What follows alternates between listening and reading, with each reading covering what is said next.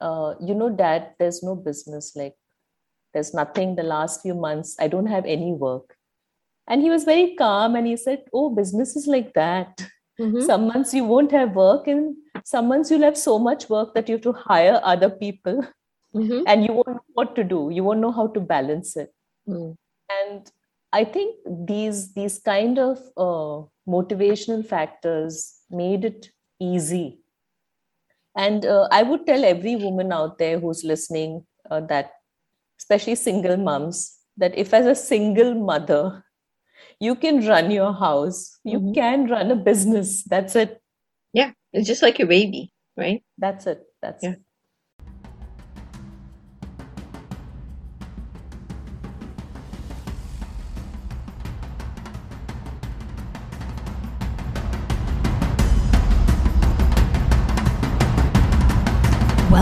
to Gladiatrix. I am woman, and hear me roar. I'm your host, Malini Sarma. Every week, I will be speaking with women from all over the world who will be sharing their journeys, their stories about overcoming their fears and achieving great things that they thought they never could. So if you don't want to miss a story, make sure you subscribe. Thank you, thank you, thank you to the amazing, beautiful, badass women who have been guests on this show. I had a mission to travel to every country in the world. But since that didn't work out, my new mission is to speak to at least one woman from every country in the world. There are 193 countries, and I still have at least 180 to go. So, if you know of somebody who has an amazing story to tell, let me know. I'm all ears. You can reach me on Instagram at Malini Sarma on my website, malinisarma.com, or on Facebook at Malini Sarma. M A L I N I S A R M A. In today's episode, we're speaking with Sona Nambiar.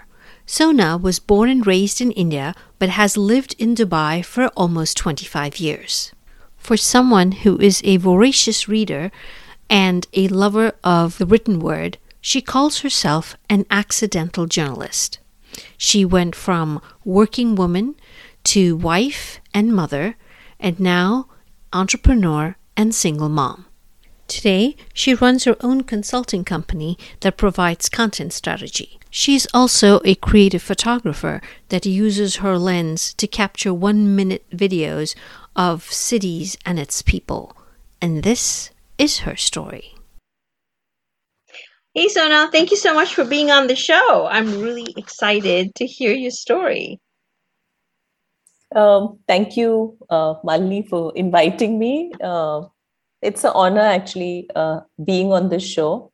And also, thank you for taking the effort to align timings. Oh, not a problem. I, I would have done anything to hear your story because I think it's so fascinating. yeah. So, um, so, yeah and I remember just just from talking to you earlier, you know, the one thing that really uh, attracted me or kind of got my attention was the fact that you're a Navy brat, just like me. So I was like, oh my god, I definitely need to talk to her. So you were born in India and you lived in Mumbai, um, and you're a Navy brat, just like me. So tell me a little bit, uh, what was it like growing up? You know, in that uh, in that time, but it uh, having dads who are like passionately Navy? What was it like, uh, you know, growing up, and what did you dream about, and who were your role models, and what you want to do?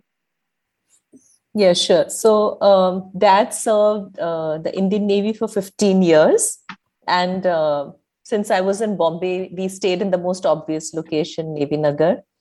Uh, and uh, yeah, I have still very vivid memories of the Indo-Pak War and thinking it was very exciting as a child because you know we used to use newspaper to black out the windows and eat in the center of the room by candlelight so at that time i saw it as an adventure but looking back i, re- I realized it was really serious so so it, it was uh, it, it were they, they were these very unusual experiences uh, but uh, they shaped uh, my life eventually um, Weekends also meant Colaba, which was close by, and Regal Cinema and in English movies and Gateway of India till dad left Navy.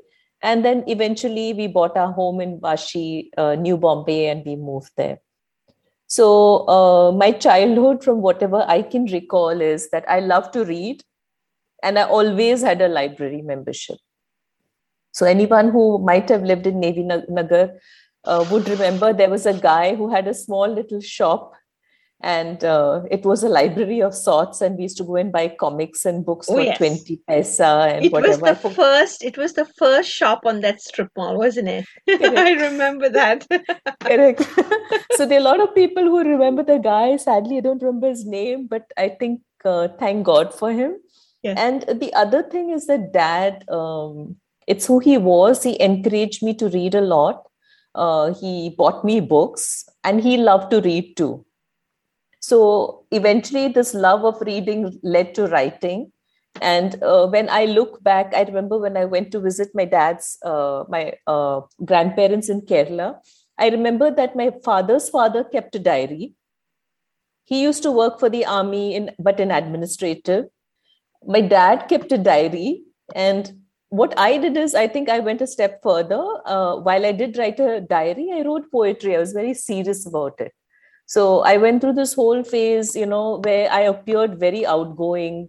I used to play with other children you know in vashi we used to like climb trees and we used to go climb walls and go to each other's house from the backyard wall. But um, i also uh, spent many evenings uh, alone writing poems. So uh, that that was uh, another side of me. And um, while growing up i was fascinated by history so and i also love photography. And so i went through these phases where i first wanted to be a photographer then i wanted to be an archaeologist and i did spend a lot of time you know uh, any digs that were reported in india like i used to keep a scrapbook. Hmm. uh, then later i was interested in psychology but eventually language one and i went on to graduate in english literature uh, in terms of uh, fascination or you know uh, i can say role models or whatever I, I, can say that i was always fascinated by different styles of writing in poetry and prose like haiku poetry uh, the poems of carl sandburg which i discovered very late in life late as in final year of graduation uh, gulzar's poems. I love uh, urdu poetry. And i also love qawwalis because uh, especially when they have what they call the sawal jawab, the question answer. Uh, it, it was a bit later I realized that these the depth of these words they actually spoke of divine ecstasy, and you know not of a love of a man for a woman, but you know your your love for God and your longing to be uh, with the one. Uh, and uh, I was a compulsive reader like uh, you. I, I still am.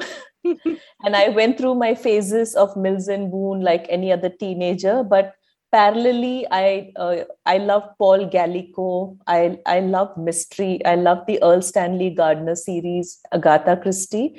And during those days, I don't know if you recall, but Russian book sales were very common in Bombay. Mm-hmm. So I also read Dostoevsky, Chekhov, Pushkin. I mean, I started discovering like various styles of writing, and uh, like I say. Uh, sometimes I read two or three or even four books simultaneously where all are different pages and you know. So I had some strange rituals which I want to share with you. Sure. uh, yeah.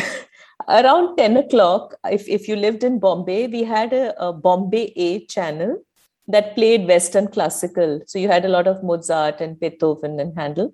And what I'd do is I'd read while the music played in the background, like I'd create what you call atmosphere mm-hmm. and for effect light a candle so the turning point and uh, you know we all have turning points in our life so my turning point then was reading jonathan livingston's seagull which is written by richard bach and uh, i kind of identified with that book and uh, you know about a seagull who wanted to fly while others fought about food and you know other ordinary day to day things in life mm-hmm. and to date i give this book to 13 year olds who I feel are the dreamers who need a chang to push them over the edge. Mm-hmm. So um, eventually, my dream shifted to becoming a copywriter. Uh, and I landed my first job in an ad agency in Colaba. Uh, mm-hmm. journalism was not in the plans. Actually, I'm what I call an accidental journalist. uh, yeah. So um, I got into journalism eventually after the first job, mm-hmm. and mm-hmm. I mean, never looked back since. Uh, coming to your question on role models, uh, my first role model was my dad. Uh, he was very inspirational. He read a lot. And uh, i think it was the navy background. He did not box us into being like you know you are you know roles uh, in playing certain roles that you know men traditionally try to um what do you say uh, guide you into. So he he would not say like you know you're a girl don't do this or that. He just kept motivating us to do uh, well in life and uh, i remember i could ask my father any question as a child and he replied. Like he had a rationale that it was better for a parent to explain things to a child than learning from others or in a twisted way. So there was there was a lot of openness and uh, candor and I, I, I think it was very interesting. But what i really loved uh, and admired about dad is that he did things with complete dedication and with a lot of passion and he never believed in making excuses.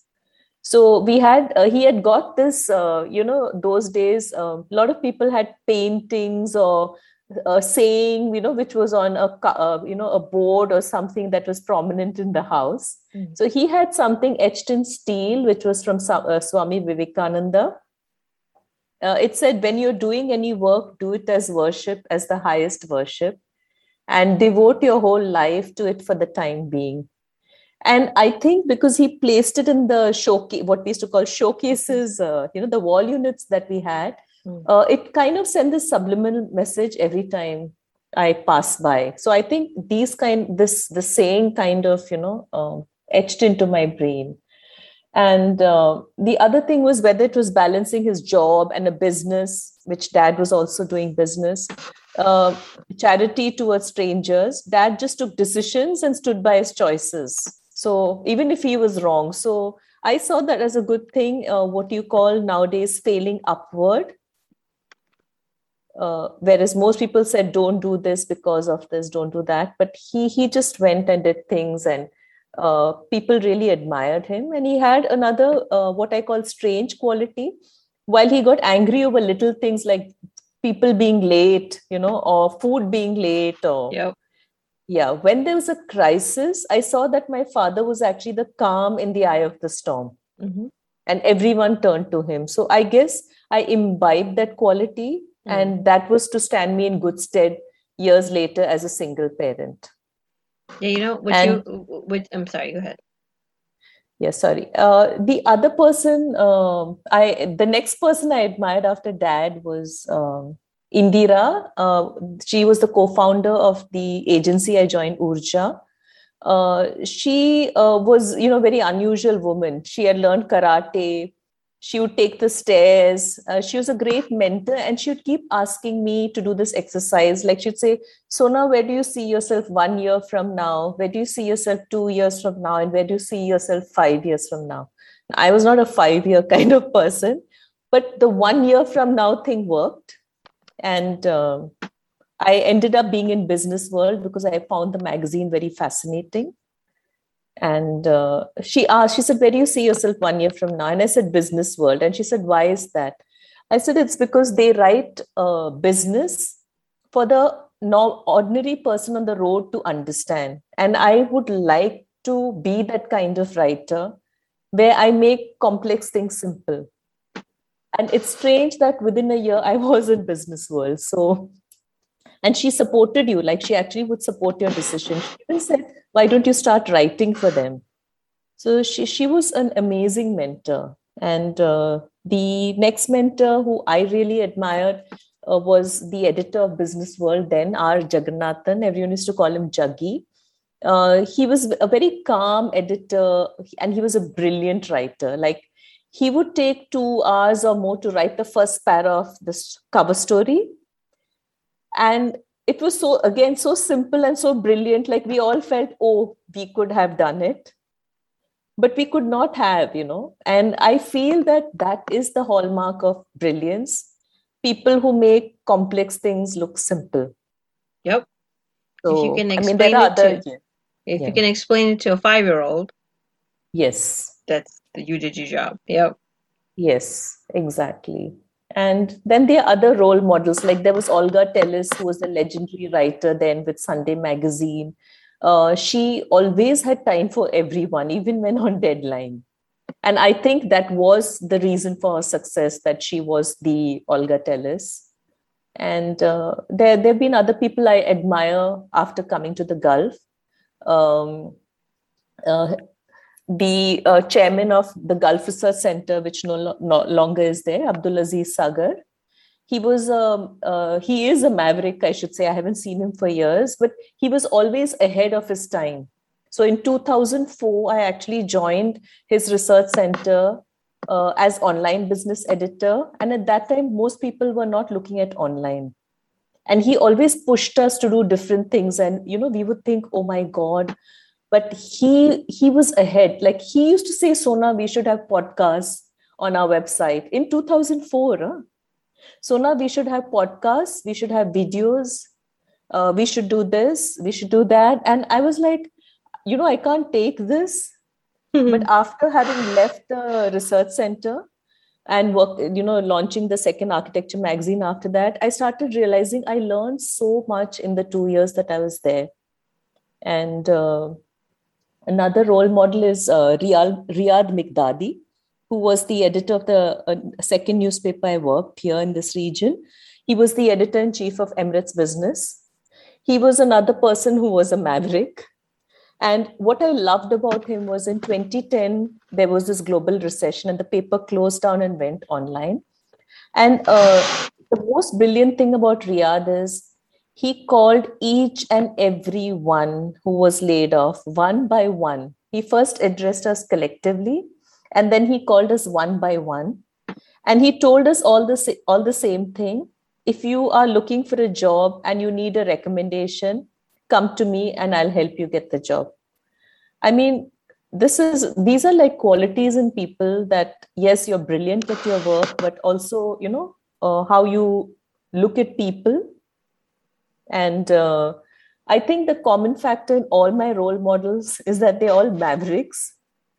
And uh, I'm also very, very fascinated, like many people in Dubai, by the ruler, by the, ruler of Dubai, Sheikh Mohammed. Uh, how I see it is because I've launched architecture magazines and I've spoken to many people is it's his vision and perseverance that led the city to get the first metro in the Gulf region. So it's still the first city and it's the it's the first city to have the tallest building not just in this region but in the world. Wow. So I, I think that is an achievement for a, a small city which is not dependent on oil and traditionally on trading and tourism. Mm-hmm. so I, I think it's this ability to dream like you know richard bach's book or and then the perseverance to go and fulfill that dream uh, this is what I find uh, fascinating. I mean, role models are around all of us. It's just our ability to, you know, through osmosis, mm-hmm. if we are willing to learn new things, even your children can be your role models. Oh, yes. Oh, yes. Now, I, I, a lot of the things that you said, I can I can totally relate to, especially when you're talking about your dad. You know, my dad's the same way. I think that there is something about the the upbringing, like being in the Navy, that forces them to be a certain way. My like what you called, uh, you know, failing upward. My dad would say courage of conviction, right? Yes. So you have to be absolutely believe in whatever you're doing so that yes. you know you stand up with confidence and same way you know boy girl the no difference get the job done that was the thing you know whatever it is exactly. make sure you get the job done and get it done well and no and know, also the ability to laugh you know in mm-hmm. like At when yourself. things are really yeah. going bad yeah mm-hmm. like uh, one of the businesses that dad did was he was a sub broker's kind of sub broker in quote mm-hmm. mm-hmm. and when the stock markets crashed he lost a lot of money and years later i asked him I, I never asked him before i said how much money did you lose and he laughed you know he was retired and he said oh i made money and i lost money it's fine and he you know it's the way he laughed i was mm-hmm. like this is how probably they you know went and fought yeah the war exactly. or did things they just mm-hmm. took it all you know with like You just took it in okay. stride. Whatever happened, you just take it in stride. Yeah, it, it is the attitude of how you do things, right? Absolutely. Yeah, no, and I and the role models have such a huge part to play. It's like like you were saying, you know, all of them are mavericks, they're all visionaries. Yes. And unless somebody puts that seed of imagination in your head, how would you even dream, right? Exactly. So I think it's so, so important that, you know, youngsters look up to people who have like who are different because it takes us to a completely different place. That's why I think I think you and I can relate to books because it was like it transported me to a world that was completely different. It was like lived in the books. So- That's so true. In in fact, I remember I was in uh, fifth grade, and one day I was extremely unhappy because I went to the library, and that was me. Like as a kid, I wa- I was thinking that oh my god, I may die and never be able to finish all the books in the world. I mean, imagine that was the angst at you know Uh, ten I years. I couldn't wait to finish one before I could start the other. It's like, can I just, Yeah. you know how you used to have a restriction? You could only take so many comics and so many books or whatever. Yeah. Oh my gosh. Oh, and also those, the sadness when a book is about to end like if the book is very good you know you you're reaching the end i'm like oh my god what do i do after this it's like, yeah, I, I'd be like on a moping, on a moping spree after that for a couple days before I had to get into the next book. Exactly. And you know uh, uh, sometimes i felt like books were like secret lovers. It's like Oh, I, so I, if i was reading a book like i would take it everywhere with me in bombay uh, here even in the gulf. Uh, when i would go for interviewing even ceos i always have a book in my bag. So if someone's late i have a good time because i'm just reading. Like i Mhm. keep reading hmm and uh, sometimes it's like i don't want to meet people after that because i want to finish the book. So Yeah, like- sometimes i think people who love books will identify that sometimes the book that you're reading is like a secret lover you know you're, you're so fascinated you want to keep it away from others I know. And if you have, and if you got a good book to read, it's like, can you hurry up and finish whatever you're telling me so I can go back and read my book? exactly exactly yeah Yes. that's so true actually Yes, yeah. yes, yes. I can totally relate to all that that you said.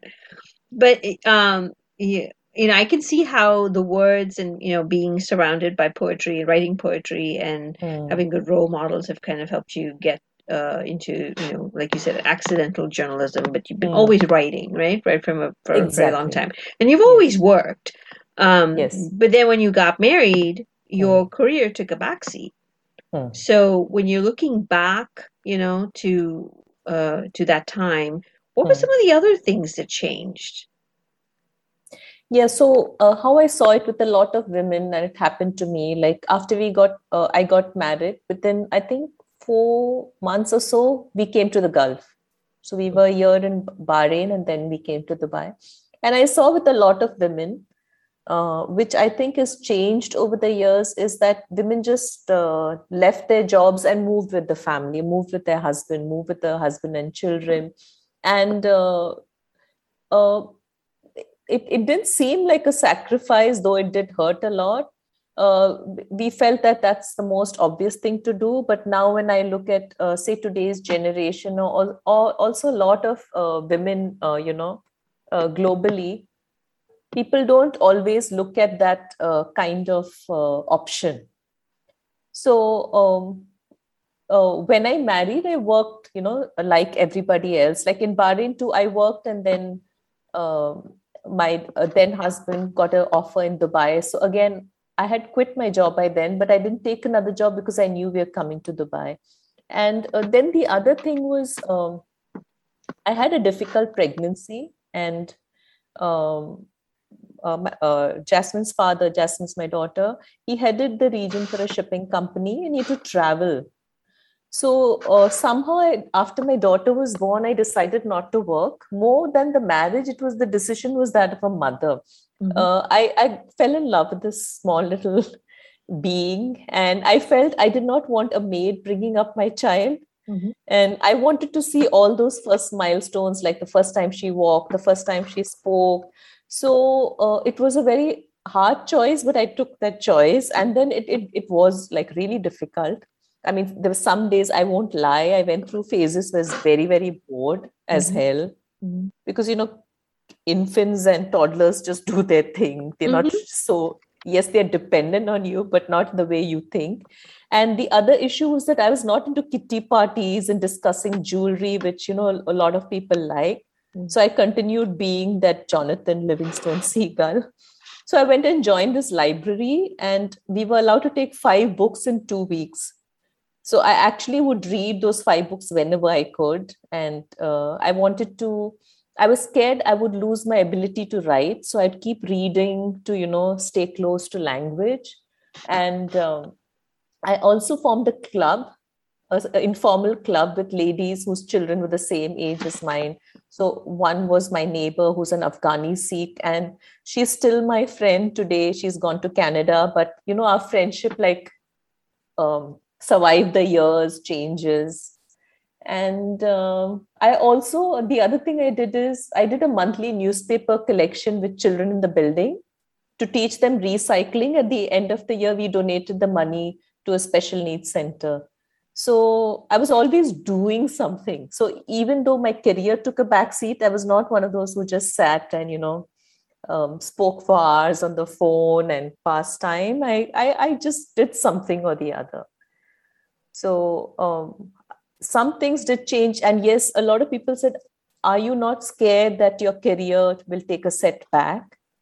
But it's strange that because of those choices i got uh, how i see it is i got more time with my daughter. Mm-hmm.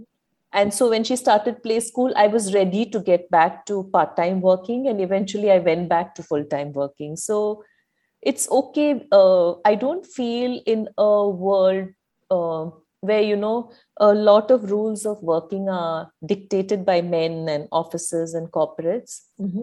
there are different ways of working. Thank you for listening. editor, and don't forget so to subscribe. And if you love the show please up, leave a review. just remember and if you, you could today, be one uh, story Malini, away that, from being uh, inspired. the choices that I made then are like choices that people are making now after the pandemic. Right. So not everyone wants to have KPIs and you know work uh, 18 hours without being with the family. Uh, not everyone wants to you know um, what you say go through the grind and keep running treadmills. Yep. Uh, people are taking diverse choices, even lesser pay, or uh, you know to go and explore and do other things that they want to do. Yeah. So I, I guess to each his own. Yep. Yep. For sure. Now you you said you moved to Dubai and you've lived there now for almost 25 years, right? Yes. And uh, so now you're you're on your own in the sense that you have your own company, you're an entrepreneur, you're a single mother. Yes. But you lived outside of India for so long. Mm. What do you think in your mind has helped you uh, where you are today? Okay. So I have a, a simple philosophy. I believe that if you can get up and your feet touch the ground and you can walk, then you just go to the kitchen and start the kettle and make your first cup of tea and keep moving after that. okay. I agree. yeah, it's it's it's very simple, but it, it kind of works instead of lying in bed and wallowing for hours, you know, in self-pity or wondering about all the horrible things that await you like if your feet can touch the ground and like i say if god still has that given given you the ability to continue walking just keep walking. And uh, i guess the other thing is like i said i love reading and writing. I love understanding trends and what makes the world tick. So my passion led to my profession which is not easy. Right. But then again i i realized much later that i love that adrenaline rush. Mm-hmm you know the deadline in journalism the joy of closing an issue completing a story and that being in a zone. So i think it's it's passion. You know that's uh, uh, helped me get where i am today. And uh, i think uh, above all i tend to go with the flow. So i never plan to live abroad for so long. Let me be very very honest. Mm and I've lived longer in Dubai than I've lived in India, in Bombay or wherever. Mm-hmm. Uh, I think what really helped me is uh, agility, uh, the ability to let go of things, So I've been a single mom since 2003 and I've seen a lot of ups and downs. But I think somewhere at some point you just have to let go of the things you can't control. You know, no and that's of, a very hard lesson. It's a very, very Yes. hard lesson to do. Takes, yeah. yeah uh, because if you look at a lot of people who are old i don't i would not say old is so much of your age but your thinking and rigidity and once that sets in you know um, it really ages you faster than you should be aging I agree. and yeah and i think the thing that helped me the most which a lot of my friends know and everyone laughs about it even people who work with me is i love taking naps Yes. I'm a big Yeah. proponent of that. Yes, yes, yes. So, so for me, it's like you're depressed, you're angry, you're feeling helpless, you don't know how to pay bills, or you don't know how to get to the next month or next year. So I just take a nap, and when I get up, I forget why I'm so emotional, and uh, it's like a reset button. Yep. Uh, I actually wonder why people don't take enough naps, and they're so scared. Naps are like another guilty pleasure for people. And um, I started getting bolder about this when I launched my first architecture magazine. This was in 2001. Uh, we used to work late, and I knew that, you know, on the way back after work, there's a lot of traffic. I would like sit in another an hour and a half of traffic, even in a city like Dubai. And so, what I did is uh, during lunch, my lunch break, I would take a sandwich. A sandwich you can eat very quickly and uh, I would just have some water and then go to the car and I would power just nap. sleep 20 car. minutes Yes. power nap. No, Yes. not 20 minutes, uh, 10 minutes for the sandwich, 15 minutes for the nap. I'd set a timer on the mobile and put on, you know, my sunglasses or a scarf over my face and darken, you know, the environment. And then the last 10 minutes I'd get get up, come back, wash my face, and start working as if nothing happened Hmm. and I, w- I would definitely definitely say that i owe a lot i mean having reached here to my friends Mhm. uh, who stood by me through thick and thin because nothing like a good friend when you're in a strange country Yes, yes, absolutely. they, yeah they they are your extended family. And initially it was like oh my family is back in india. My friends are back in india. There was no facebook then. You had to you know uh, do international calls. But once i started making friends with people and i have friends with me who are you know with me for the last 20 plus years i think they are like your uh, your your rock of gibraltar your sounding board everything and Yeah, we call them family. You know, friends who are yes. family are family. yeah. absolutely yeah. Especially when you're far away from, you know, home. And uh, this is your home now, so this is your family. Yeah, and I said, like I said, go with the flow. I mean, make the best of wherever you are. I think it's also a Bombay trait. Yes. I don't Survival. keep saying I attribute it to Bombay, but yes, I चलता think है, it's Bombay. चलता है, हाँ. सब कुछ चलता है. Chalta hai, sab kuch chalta hai. Absolutely. So, um, you went from, you know, being a working woman and then wife, mother, and then entrepreneur, starting your own business. You then you were a single Yes. mother. So, how? What was the hardest part about starting your own business, And what was the easiest one? So actually, there was no hard part except the audit part because I Oh. never audited. Okay. I, I'm being very honest here.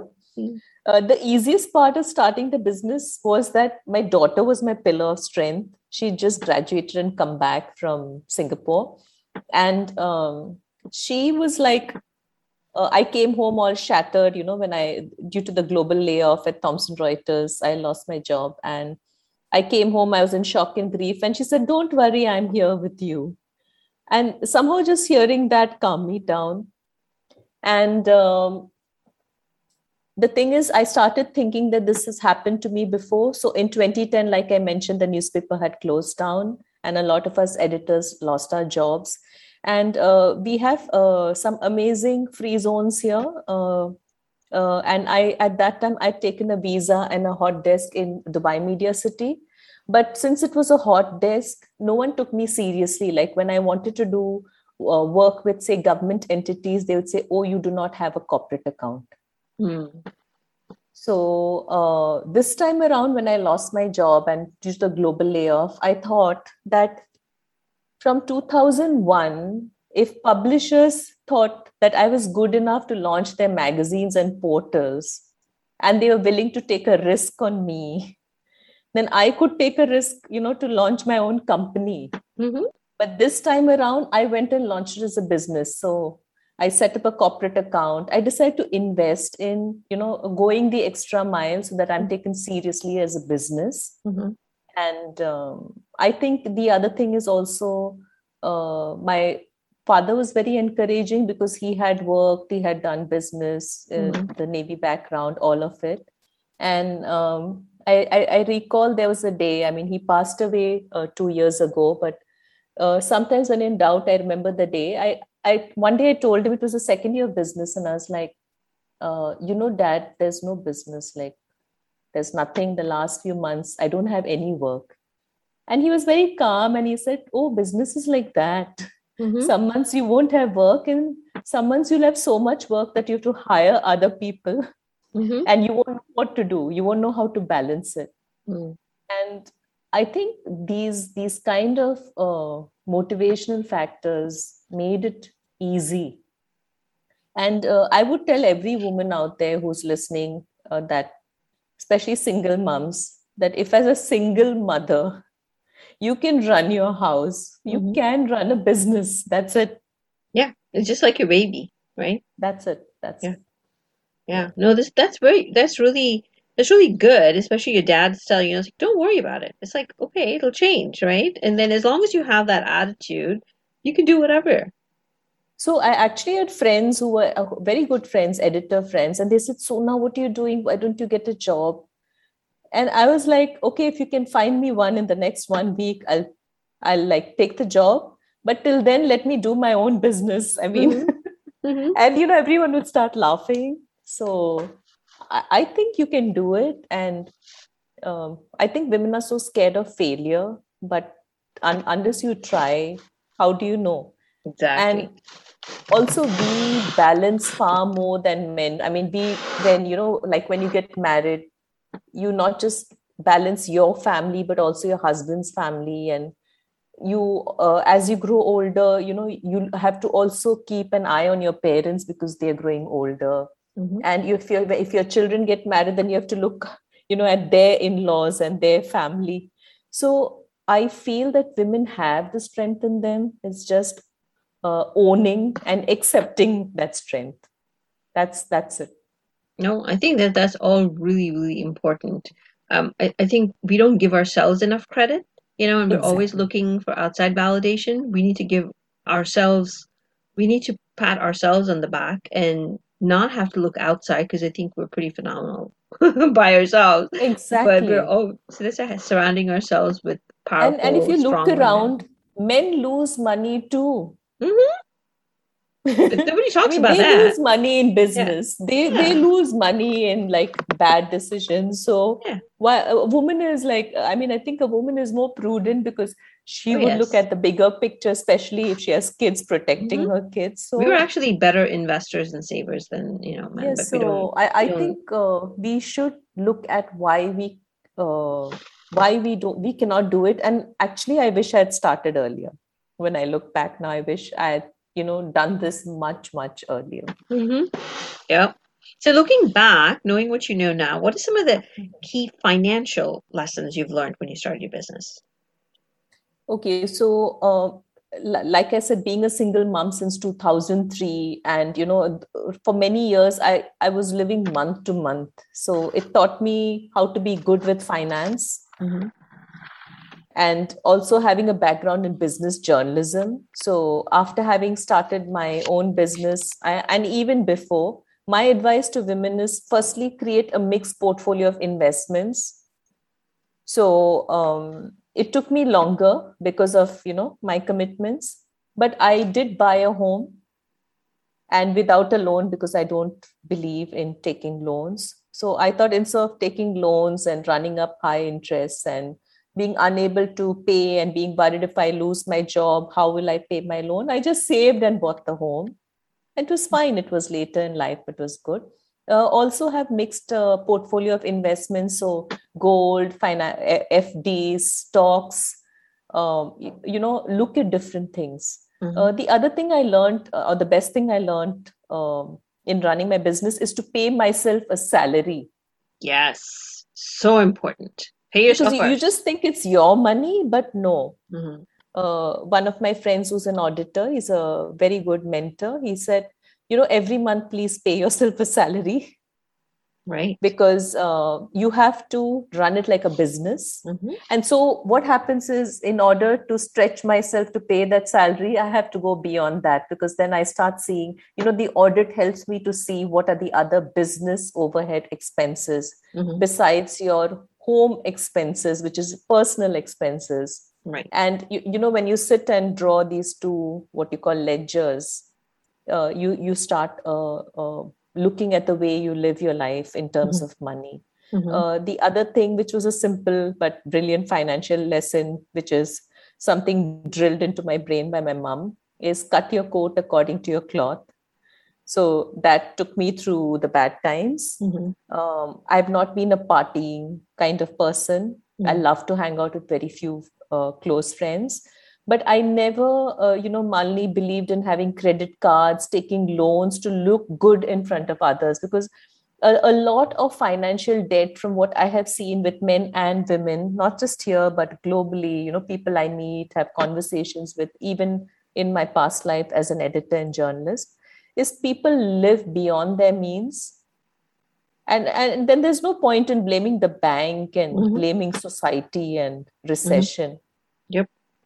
You you you need to uh, make those choices. The other thing is also take time to look up deals. I learned this from my daughter. So you know you can you learn you can learn from anyone like mm, anyone oh, is yes. a teacher mm-hmm.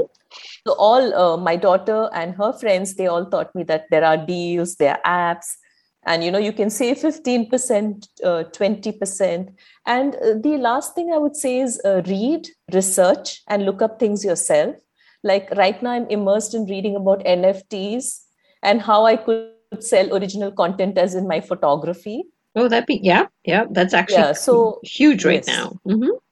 so just be open to learning i mean it's okay. You you you could lose money but like i said anyone could lose money. So True. you you read and you research and look up things for yourself and see what's happening around you. Um, read up on cryptocurrency.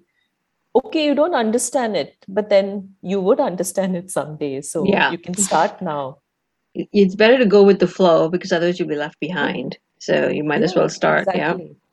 yeah yeah no no no. I i totally totally agree with all of that because i'm i'm the same way you know it's like do what you need to do survive on you know you don't need to Oh, you say like you said you know you don't need to take a loan to look good for other people so. Yeah you, you don't need to. And the other thing is when you read and research and if you lose money you are responsible. Mm-hmm. there's, there's no point in saying someone else advised me or my fund manager was bad or like i i, I always see this as don't uh, put blame on other people yeah. you make choices live, uh, live the consequences you know, of whatever choices it is and yep. then own own your choices and okay accept humbly you failed and if you succeeded then you know everyone's saying that they always knew it yeah that you i mean honestly something. there is no failure it is yes. always a lesson that you've learned so okay exactly. if you lost money it's like okay so as long you know that when you did that that this is what's going to happen. So now you know. Next time you won't do that or you'll try something different. So yeah i mean and i i think that inspires our children and uh, you know in turn to learn from from us mm-hmm. especially our daughters. Yes very much they, so. they just they just need to know that oh my mom did it so can i. Yep. It's you know uh th- there was no like you know what in traditionally in india we call abla nari in quotes mm-hmm. like the helpless woman mm-hmm. Mm-hmm. Oh, there is no helpless yes. woman. so I, I don't. I believe that you could be helpless for a while, but you cannot be helpless forever. forever. At some point, you have to stand up and start walking. Yep, I agree. I totally agree. And so you've actually started traveling on your own and doing short films, like you said. You have a, uh, you know, a passion for photography and mm. Uh, a love affair with the city of Varanasi. So how did all of that happen? yeah so like i told you when we first spoke that initially i traveled with others and you, you know women have we have this thing of playing safe so mm-hmm. with family uh, work uh, on press trips you know where the pr agency takes you on this junket and uh, i've seen a lot of fabulous places in europe uh, marrakesh and uh, china and uh, hong kong and you know really had a great time. And there was always this uh, we got two three hours to be on our own but that was it. You went back and everything was taken care of. And it, it struck me several times that i should overcome my fear of traveling alone especially because i lived alone for many years when my daughter went to boarding and then she was studying in college in singapore. So uh, when i was i uh, joined this group of photographers it's called photo walk alumni and i joined this uh, group uh, which has these uh, there's a guy called subodh who runs it and he, he does these photography trips to india which are also workshops and uh, whenever i traveled with the group i realized that it was the same thing i loved the group but then i also loved being alone and i would start wandering off and uh, so this this realization came over a series series of trips so i first did the golden triangle and saw delhi agra jodhpur uh, Jaipur, Pushkar. And then we did Brindaban Holi. And then one day uh, I got this uh, message that we are going to Varanasi. And I was like, no, no, no, I don't want to see Varanasi because everything I read about Varanasi scared me, you know. Their bodies floating in the Ganga and their people waiting to attack you and make you do pujas. So Subodh said, you know, you would love Varanasi Sona because it's got these endless streets and endless opportunities for photography, filming, which you love. And I'd done this course in filmmaking. So I said, okay, let's go. And I think that was a life changing decision. And uh, the first evening, uh, you know, we are sitting in the boat, the very first evening in Varanasi, sitting in the boat, and uh, the arti started at Dashaswamedh Ghat and uh, they started uh, singing the Shiv Tandav Stotram, and something just shifted in me again. It was like a huge, major shift, and suddenly I felt I'd come home. Now, this thing is um, wherever I traveled in all these places that I visited all these years, even if I stayed in a five star wherever, within a couple of days, I would want to go back home. But Varanasi was this first city that I went, and I felt I'd come home. So I think probably it goes back to other lifetimes. And um, what happened is a few months later, I lost my job at Thomson Reuters. And I got my business license. And a friend was getting married, a very dear friend was getting married in Pune. And she said, You have to come for my wedding. So I thought, if I'm going to Pune, and you know i've just set up the company everything is new why not actually go to varanasi and stay alone so i just went i told one of my photographer friends there to find me a place which was safe and close to Assi Ghat. And so I could get up in the morning and do photography. And I went alone. And it was such a freeing experience because I met this um, these two ladies who had come from Hawaii and they were really old, but they were so amazing they're full of life and they too were traveling the world you know and experiencing it and i started meeting different people in varanasi like uh, eventually I, I i've been there five times so i met katya who's from st petersburg who was staying the same guest house as me and she's been coming to varanasi for 10 years and so i started meeting yeah i started meeting a lot of what i call varanasi addicts mm-hmm. Uh, some came because Kashi was the holy city. Some came for the culture. Uh, and you know, Varanasi has many names Kashi and Banaras. Mm-hmm. Um, Banaras is actually the Banarsi way of life. So, so, so that's how I started traveling alone. And I think it's like, you know, how you go to the gym and you you start you know doing workouts so I, I call it it's like flexing your mental muscle and mm-hmm. building it up and once you overcome that block you you are like completely free yes so yes and, and there's this uh, lady emirati lady uh, people from UAE, they're called Emiratis. She was following my stories on Instagram and she said, uh, Sona, it's so fascinating the kind of stories you put up your pictures. Would you? So I told her about the trip and she said, This is so fascinating that you went alone. She said, I have a group called Mujtama, which means community. And could you give a talk on your trip? So I actually gave a talk. They were all like artists and poets and, you know, uh, uh, from here and an international crowd that turned up. And when I finished, people were like really shocked because I started speaking about things like we women make excuses. It's not the right time. Mm-hmm. Then the thing is that we actually we are scared to travel alone. Mm-hmm.